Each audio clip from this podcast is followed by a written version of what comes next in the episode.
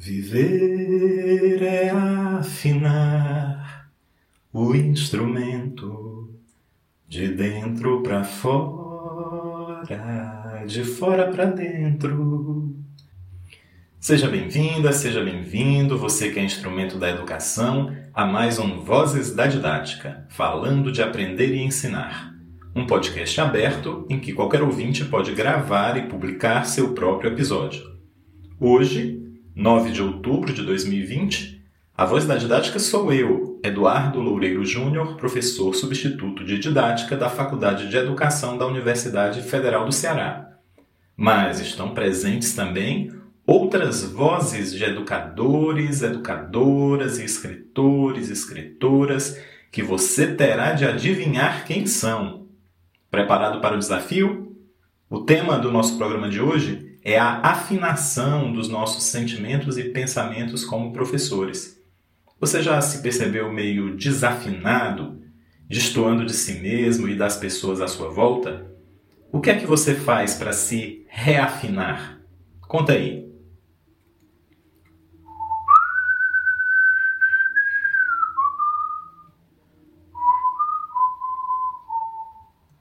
Hum, estratégia interessante. Quando comecei a aprender violão, uma das coisas mais difíceis era afinar o instrumento. Até que descobri um macete, um pequeno truque que parecia mágica. Se eu tocava uma corda em determinado ponto e a corda de baixo vibrava, isso indicava que as duas cordas estavam afinadas entre si. A vibração de uma corda levava à vibração de outra corda afim, afinada. Ainda hoje me impressiona esse fenômeno. E é justamente isso que vamos fazer hoje. Só que, em vez de seis cordas de violão, vamos afinar seis cordas de nosso coração de professor. De fora para dentro, iremos ouvir seis educadoras, educadores, escritoras, escritores.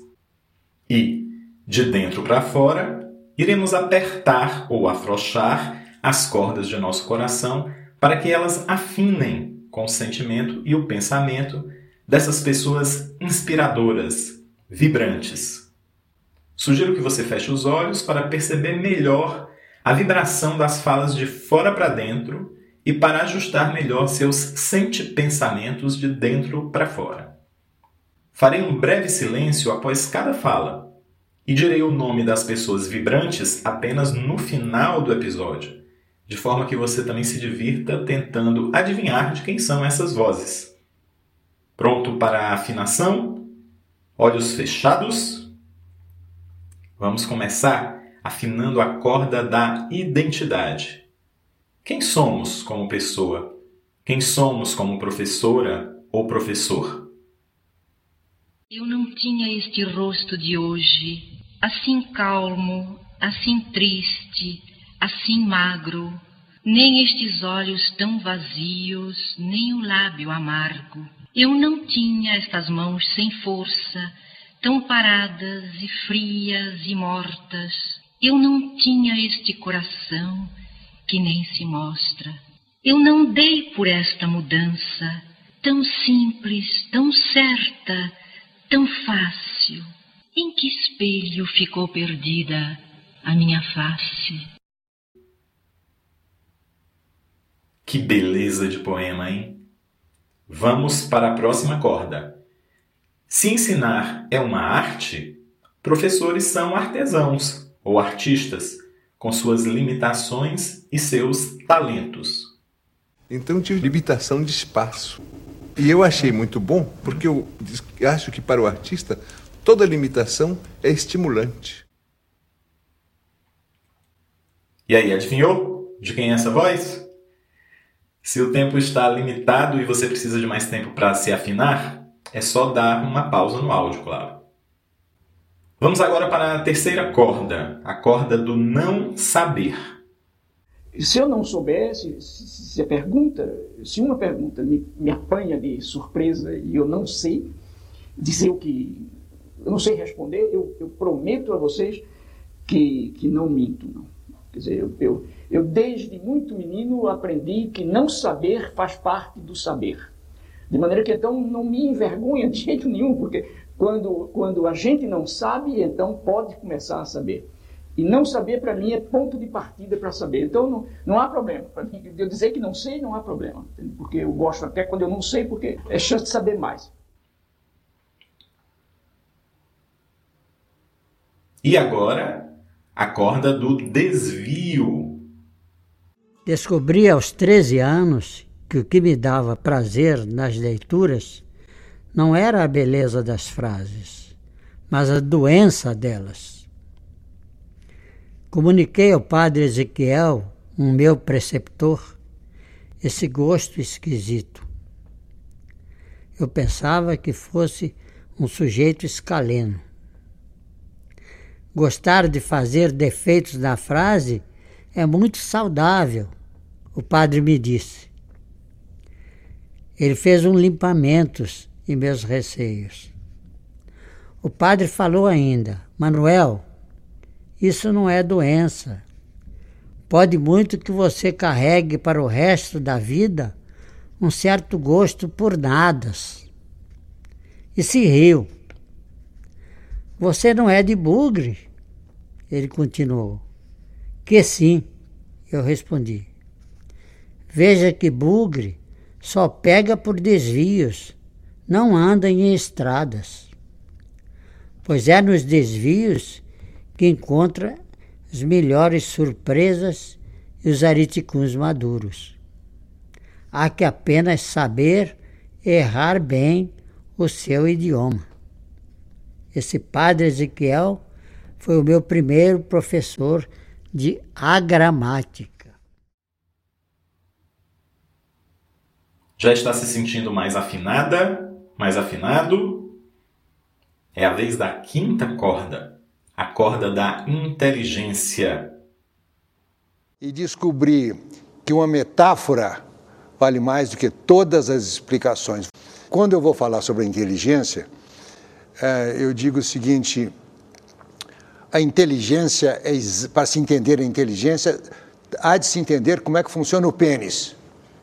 O pênis é um órgão flácido, deprimido, está sempre olhando para o chão, querendo fazer nada. Mas, se for provocado, ele sofre transformações hidráulicas extraordinárias, assume a forma de um foguete intercontinental, dispara com fogos artifícios e é capaz de criar beleza e criar prazer. A inteligência é um órgão flácido, preguiçoso, não quer fazer nada, mas se for provocado, a, a, essa provocação, isso aqui é o início da educação, você tem que provocar.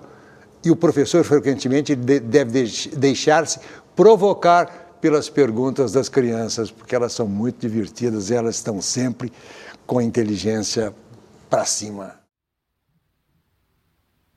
Está se sentindo para cima? Vamos então completar a afinação com a corda do pátio. O pátio é um lugar que não é propriamente um espaço. Tem um pátio ali. Mas o pátio é aqui agora também, porque o pátio é onde nós estamos. O pátio é nós estarmos juntos. O pátio é nós nos amarmos. O pátio é a gente se alegrar. O pátio é a gente reconhecer a nossa infância nas brincadeiras de cantar, nas brincadeiras de fazer versos.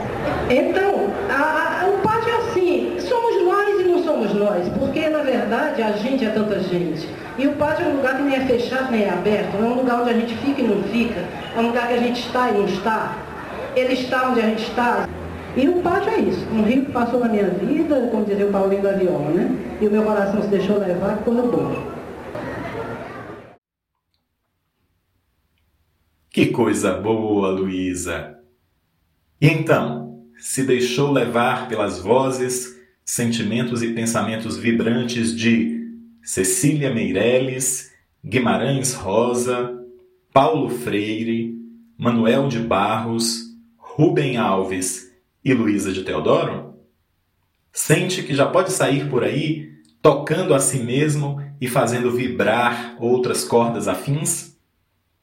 A toda hora, a todo momento, de dentro para fora, de fora para dentro. Hoje é 9 de outubro de 2020. Aqui é Eduardo Loureiro Júnior e esse foi mais um Vozes da Didática, falando de aprender e ensinar. Um podcast aberto em que você, e isso você mesmo, pode gravar e publicar seu próprio episódio. Basta escolher um tema relacionado a aprender e ensinar e falar a respeito. Pode ser sozinha, pode ser conversando com outra pessoa, pode ser falando, pode ser cantando, pode ser do jeito que você quiser. Só não esqueça de fazer uma abertura e um fechamento com seu nome, a data de gravação e o nosso bordão. Vozes da Didática falando de aprender e ensinar. Um podcast aberto em que qualquer ouvinte pode gravar e publicar seu próprio episódio. Aí é só publicar nas redes sociais com a hashtag Vozes da Didática. Ou, se preferir, Mande o arquivo de áudio para eduardo.patio.com.br, que eu publico ele aqui para você. Até o próximo episódio, ou até a próxima aula, o que acontecer primeiro. Tudo é uma questão de manter a mente quieta, a espinha ereta e o coração tranquilo. Cuide-se e cuide